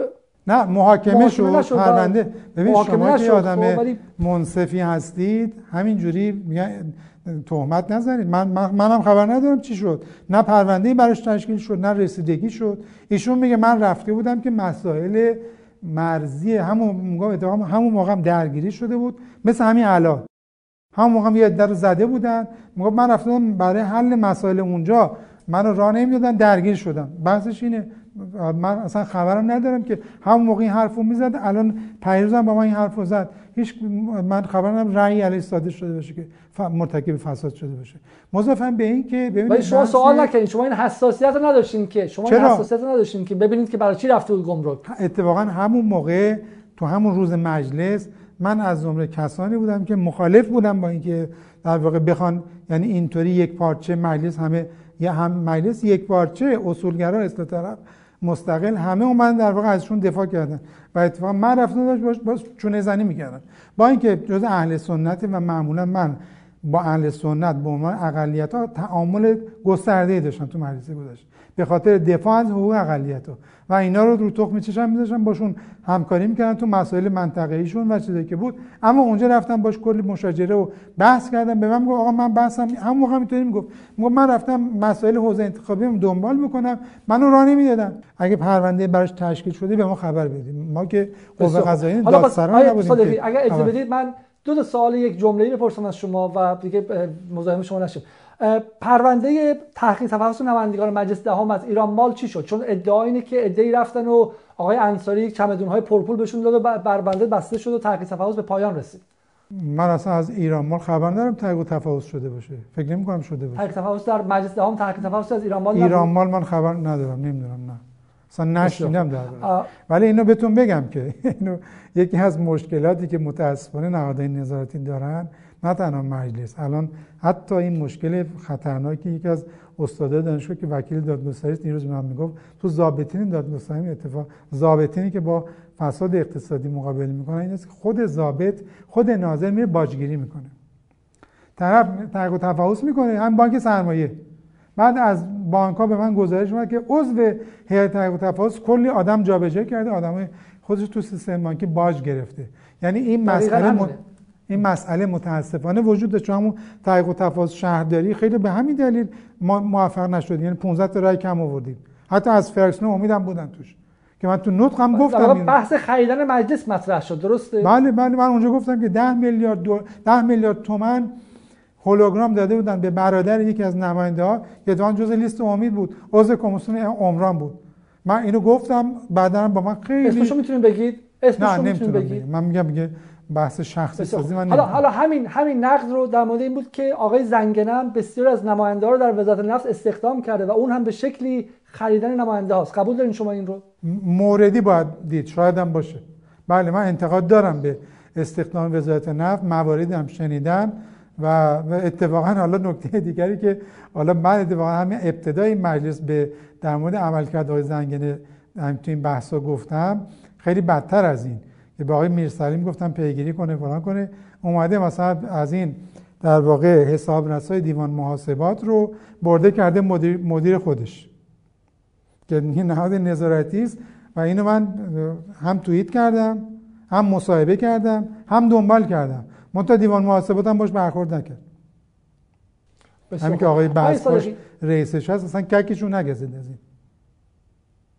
جناب آقای صادقی یه نکته حالا دیگه موضوع آخر دیگه تمام انشالله اینه که آبان 98 شما جز معدود افرادی بودید که سوال کردید از اینکه آبان 98 چه اتفاقی افتاد. درسته؟ بله. آبان 98 از تلخترین اتفاقات ایران بود و امیدوارم که روزی نظام به این اعتماد به نفس برسه که پرونده رو باز کنه چون بله. دوملیه که چرکین خواهد شد. اما سوال من از شما اینه که شما سوال کردین که چرا آقای روحانی نقشش این چه کسی قیمت رو بالا برد؟ شک درمانی که یک از سیستم مکانیزم های نئولیبرال هاست. چرا در اون زمان علیزاده چون برنامه‌تون داره تمام میشه. ولی به من گفته بود در خصوص عملکرد دولت مجلس دهم عملکرد در جهت عدالت اجتماعیش. من کلی اینجا نمونه براتون آوردم. می‌خواستم بگم بهتون که یکیش حالا یادم انداخته یکیش هم اصلا موضع مجلس دهم فرق هم نمی‌کنه اصولگرا اصلاح طلب و اکثر مستقلین. این بود که زیر بار افزایش قیمت های حامل قیمت حامل انرژی نرفتن. افزایش دفعیش. تدریجی تو قانون بوده. زیر بارش نرفتن جلسات علنی و غیر علنی زیاد. سناریوها مدل های مختلف هیچ کدوم علی زیر بارش نرفت. این شد که رفت شورای هماهنگی سران قوا یعنی مصوبه افزایش قیمت بنزین در شورای سران قوا نتیجه مقاومت مجلس دهم بود در مقابل افزایش قیمت ها و بعدم که اون اتفاق افتاد در خفای مجلس خب بلافاصله ما باش مقابله کردیم. همون روز هر سه تیف در واقع یا دو تیف دو تا طرح اصلاحی دادیم. خود ما شبش تو دفتر عارف بحث کردیم. دو سه تا طرح سناریو آماده کردیم. صبح زود تو فراکسیون امید بحث کردیم و ما اونجا گفتیم اگر جلسه رو غیر علنی بکنن ما ابستراکسیون می‌کنیم از اکثریت میندازیم. می‌خواستیم کارو بکنیم رفتیم جلسه غیر علنی آقای شمخانی رو آوردن. برای ما داستان امنیت ملی می‌خونه و حرفای از این قبیل که من شرمم میاد بعضی حرفاشو بگم. خب بعد مو اصلا بعد مستقیم درس خارجی مقام معظم رهبری پخش کردن همه رو ساکت کردن. آقای زانور که اصلا پاره کرد ترشو. ما اومدیم گفتیم که نه ما کماکان می‌خوایم طرحمون رو بدیم در واقع مراحل تصویب طی کنه این کار نکردم. من رفتم استفامو نوشتم. من رفتم استفام استفانامه من الان هست. بایگان تو مجلس شماره شده. رفتم نوشتم. بعد اومدم تو خیلی مسئله سنجی کردن. آقا درست نیست. برای کشور الان آشوب الان تشنج الان فلان شما دامن می‌زنید متهم میشید به مثلا دخالت تحریک در مثلا معترضین فلان فلان. بعد با من حتی اومدم اصر جلسه فوق العاده تو همین انجمن همین همینجا که توش هستم. همینجا جلسه گذاشتیم و دوستان گفتن که برو استفاده پس بگیر. به خاطر تحلیلی که خودشون دارن. و من استفامو پس گرفتم. بعدم تو نطق من ببینید که اونجا در واقع من میگم شرم بر ما شرم بر ما. شرم بر ما که ریخته شدن خونه حالا این جمله من که روش خیلی حساس بودم تاریخ ریخته شدن خون جوانانی که در اثر سیاست غلط اقتصادی ما هیچ امیدی به آینده ندارن رو هجامت نظام تلقی می‌کنیم. شرم بر ما که با ریخته شدن خون مردم اسلام شرم می‌خوایم نظام امنیت نظام رو تامین بکنیم. اینا حرفای من از توی مجلس. رفتیم آقای رحمانی فضلی رو استیزاه بکنیم. چندین جلسه توی کمیسیون شورا گذاشتیم. و زیر بار نرفتیم که می‌خواستم ما قانع قانع نشدیم. بعد ساخت و پخ کردن با رئیس پیامای از جای دیگه آمد و ساکت کردن. بسیار عالی. ولی شما سوال کردین که قیمت بنزین چون آقای روحانی گفتن که فقط روز جمعه اونم مثل مردم نه دروغ میگه آقای روحانی. ببین آقای روحانی اتفاقا من دیروز که گفتم کتک خورش ملسه مال همینه که ضمن اینکه یه آدم تقریبا همون جسچرش و زبان بدن و همه چیز هم بلده برای رسانه. اما یه جایی فولای خیلی بزرگی کرده. یک هم همین. فرداش میگه من خبر نداشتم. این تصمیم شورای هماهنگی سران قوا البته با هماهنگی رهبری بوده. چرا؟ به دلیل که کفگیر دولت به تهدیک خورده بود در سه تحریما. به دلیل که در واقع قیمت بنزین ما فقط در واقع نفت تحریم شده یعنی یعنی آیه صادقی شما میگید که شما میگید که افزایش شک آور و شک دکترین قیمت بنزین که باعث انفجار اجتماعی شد سران خواسته سران قوا با پذیرش آقای خامنه ای بوده. بسیار خب حالا ما این رو از شما میپذیریم تا اینکه بیا یعنی اصلا خودشون گفتن آقای روحانی هم گفته چند بار رهبری از من خواسته بودن برای اصلاح قیمت ها البته اون بحث اصلاح قیمت های تدریجی که جزء خطه های دولت بود که اتفاق یعنی نیفتاده بود که حتی من خودم مخالف اون قانون کلا هستم ولی خواست یک جا انجام بده یعنی زمانی که دیگه به اینجاش رسیده بود استرار رسیده بود دیگه رسیدن چاره نداشتن برای اینکه خزانه دولت خالی شده بود. ولی شما که حتی اون هم که یک دفعه انجام بده با استرار انجام بده با سران سه قوه سران سه قوه توافق داشتن روش. البته مثلا آقای رئیسی که ما بعدش باش ملاقات داشتیم میگفتش که من گفتم نباید اینطوری باشه اونطوری باشه. یعنی تو کلیتش با هم توافق داشتن تو جزئیاتش. خود آقای روحانی میگه من در جریان نبودم. شما میگید که سه قوه با هم نشستن خود آقای روحانی که من در جریان نبودم دیگه شما من اتفاقا حالا مثلا ما خبر نداشتیم ما بگیم خبر نداشتیم یه حرفی.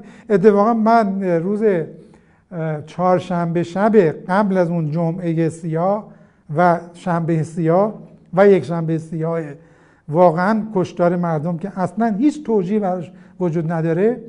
خب ما چهارشنبه شبش من توی چیز ربات کریم سخنرانی داشتم. بخشی از سخنرانی من پخش شده. که من فساد هلال احمر اونجا گفتم. فساد هلال احمر که جزء اقوام آقای روحانی جزء خواص آقای روحانی بود. که بعدم ما فرکسون ورود کردیم و دنبال کردیم و نهایتا منجر شد به برخورد با اون آقا. آقای پ... چی اسمش خب بعد اونجاها بعد از در واقع اون سخنرانی من خبرنگار ایلنا اومده به من میگه که میگه آقا به ما همه آماده باش دادن. و یعنی گفتن که ممنوع کردن که به هیچ خبری درباره قیمت ها نب... قیمت انرژی نباید بدید و جمعه در واقع ساعت 24 این انجام میشه و از طرف شورای امنیت ملی اختار شده به رسانه که هیچی نگن. اولین بار من اونجا اینو شنیدم. بعد شما این همه تمهیدات انجام میشه مگه می‌تونید رئیس جمهور با خبر نباشه؟ غیر از خود شورای امنیت ملی شاک که شورای امنیت کشور که رئیسش وزیر کشور هست در واقع متصدی امنیت بوده. یکی از دوستان اعضای حقوق شورای نگهبان برای من تعریف کرد که به خاطر یعنی توی مشهد سمینار داشتن. اونجا گفته بودن به آقای رحمانی فضلی که آقا این تجربه نشون داده که این بازخوردش خیلی می‌تونه در سنگین باشه برای کشور. گفته نه فکر همه چیزو کردیم. یعنی در مجریش دولت بوده. اصلا بحث این نیست که بگی من منم مثل شما فلان شدم. این تصمیم مجموع بوده اتفاقا مجلس اینجا این مجلس اهم از طیف اصولگرا. طیف اصلاح طلب. مجلس دهم. یک پادچه مخالف این تصمیم بودن. مونتا بعد از اینکه رهبری اونم بنابر مسئلت که البته کشور دچار به ناآرامی گسترده شده بود. حالا من دیگه جزئیاتش رو اینجا نمی‌تونم بیان بکنم که ما موقع ما شعاف نداشتیم کسی هم ما رو نشون نمی‌داد. ما رفتیم حومه تهران که جز حوزه انتخابی تمام اینا رو بازدید کردیم آمار گرفتیم کشته شده ها مجروحین چی فلان. متا همش تو سینمون حبس شده. به خاطر مصلحت نظام. متوجه هستید؟ خب یعنی همه کار کردیم ولی دست بسته بودیم. ما بعدش اومدیم گفتیم که کمیسیون اصل 90 معمور شد که درباره برخورد ماموران انتظامی با مردم کشتاری که می‌گفتن. آقای من گفتم آقای رحمانی فضلی میگه آقا چرا به سرشون زدیم میگه به پاشون هم زدیم. یعنی اینجوری می‌گفت آقا حداقل ببینیم چند تا کشته شدن اونجا. چند تا مجروح شدن اونجا. حتی کمیسیون اصل 90 رو نذاشتن وارد تحقیق بشه. بعد شما مجلس رو محاکمه می‌کنید. من مجلس محاکمه نمی‌کنم. نه نه من چیز دیگه میگم. من میگم که این اتفاق در دوره سلف آقای روحانی یعنی آقای رفسنجانی افتاد. در شورش های اسلام شهر در شورش های مشهد به نظر میاد که دولت های کارگزاران دستشون به سرکوب شدید شورش ها خیلی خیلی بازه. مثل دولت تاچر در انگلیس مثل دولت کامرون در انگلیس دولت های نئولیبرال کلا با شورش ها اینجوری برخورد می‌کنن. سوال شما اتحاد شما و حمایت هنوز حمایت شما من که قبول دارم آقای علیزاده اون که قبول دارم که اون سیاست های اونجوری اتفاق افتاده. من می‌خوام بگم اون کار ندارم ولی بحث دیگه برخورد ما معترضین دیگه اصلا دست دولت نیست. نیروهای امنیتی نیروهای نظامی نیروهای شبه نظامی ریختن سر مردم. اونجا دیگه اصلا بحث فقط دولت دولت هم مهمن نیرو یعنی در حد مثلا وزارت کشور که اختیار محدودی داره ما اعتراضی از اعتراضی از اعتراضی از آقای از دولت روحانی نشنیدیم. به نظر اومد که اون اتفاق با حمایت کامل شورای عالی امنیت ملی آقای شمخانی با رحمانی فضلی همه با هم همدست بودن آقای بله ببین رحمانی فضلی مسئول رسمیش بوده اما سرکوب رو ببینید کی کرده؟ حالا اون که دیگه نیروی اجراییش بوده به فرمانده سپاه دستور میدن که برو فلان خیابون رو بگیر و ببند. خب نیروی اجراییش بوده. ولی تصمیم رو شورای عالی امنیت ملی آقای روحانی سخنرانی آقای سلامی رو در هفته بعدش تو میدون انقلاب یه بار دیگه گوش کنید. می‌گفت جنگ جهانی شده تو کشور. و ما با جنگ جهانی برخورد کردیم. بعد بیان تو اونا نگاهشونه که همیشه توجیه می‌کنن به دشمن خارجی وصل می‌کنن. اتفاقا ما تو کمیسیون کمیسیونایی که رسیدگی شد گفتیم آیا در این در واقع اعتراضات و ناآرامی ها اصلا نشانه ای از دخالت گروهک های در واقع اپوزیسیون و اینا پیدا گفتن؟ نه. اصلا پیدا نکرده بودن. تمام مردم بودن. بعد ما ببینیم جنگ جهانی را افتاده. من به حالا یه مجبور کنم یه چیز بگه دیگه. من به آقای شمخانی اونو گفتم آقا مردم هستن اینا. دارن می‌کشن مردم تو خیابونا. چیکار می‌کنید؟ اگه مردم نرفتن و وایستادن هم می‌خواید ولو بلغ ما بلغ ما می‌زنیم. بسیار خب خیلی خیلی ممنون جناب آقای صادقی. بسیار صبور بودیم با من. من به مخاطبان توضیح بدم که ما مشکل فنی داشتیم وگرنه من صدا بله یه خورده این مشکل فنی هم ما رو اذیت کرد. خیلی خیلی از شما تشکر می‌کنم. امیدوارم که تا قبل از انتخابات هم باز هم با هم دیگه صحبت کنیم. خیلی ممنون. منم از شما تشکر می‌کنم که به هر حال شما خودتون با تلاش خودتون به هر حال یک رسانه شدید که تا حد زیادی صداتون شنیده میشه و به هر حال این هم یک تریبونی است که در اختیار مهمانان به نوعی قرار می‌گیره و برای شما آرزوی موفقیت دارم این دوازدهمین برنامه جدال بود. برنامه جدال رو می‌تونید در پلتفرم های یوتیوب آپارات و اینستاگرام تماشا کنید. کمترین حمایتی که شما از ما می‌تونید بکنید مشترک شدن در کانال های یوتیوب و آپارات ماست و لایک کردن برنامه های ما. کار کوچیکی که باعث میشه که در الگوریتم هایی که به نظام های قدرت وصلن اجازه دیده شدن به ما بده. تا برنامه بعدی فعلا خدا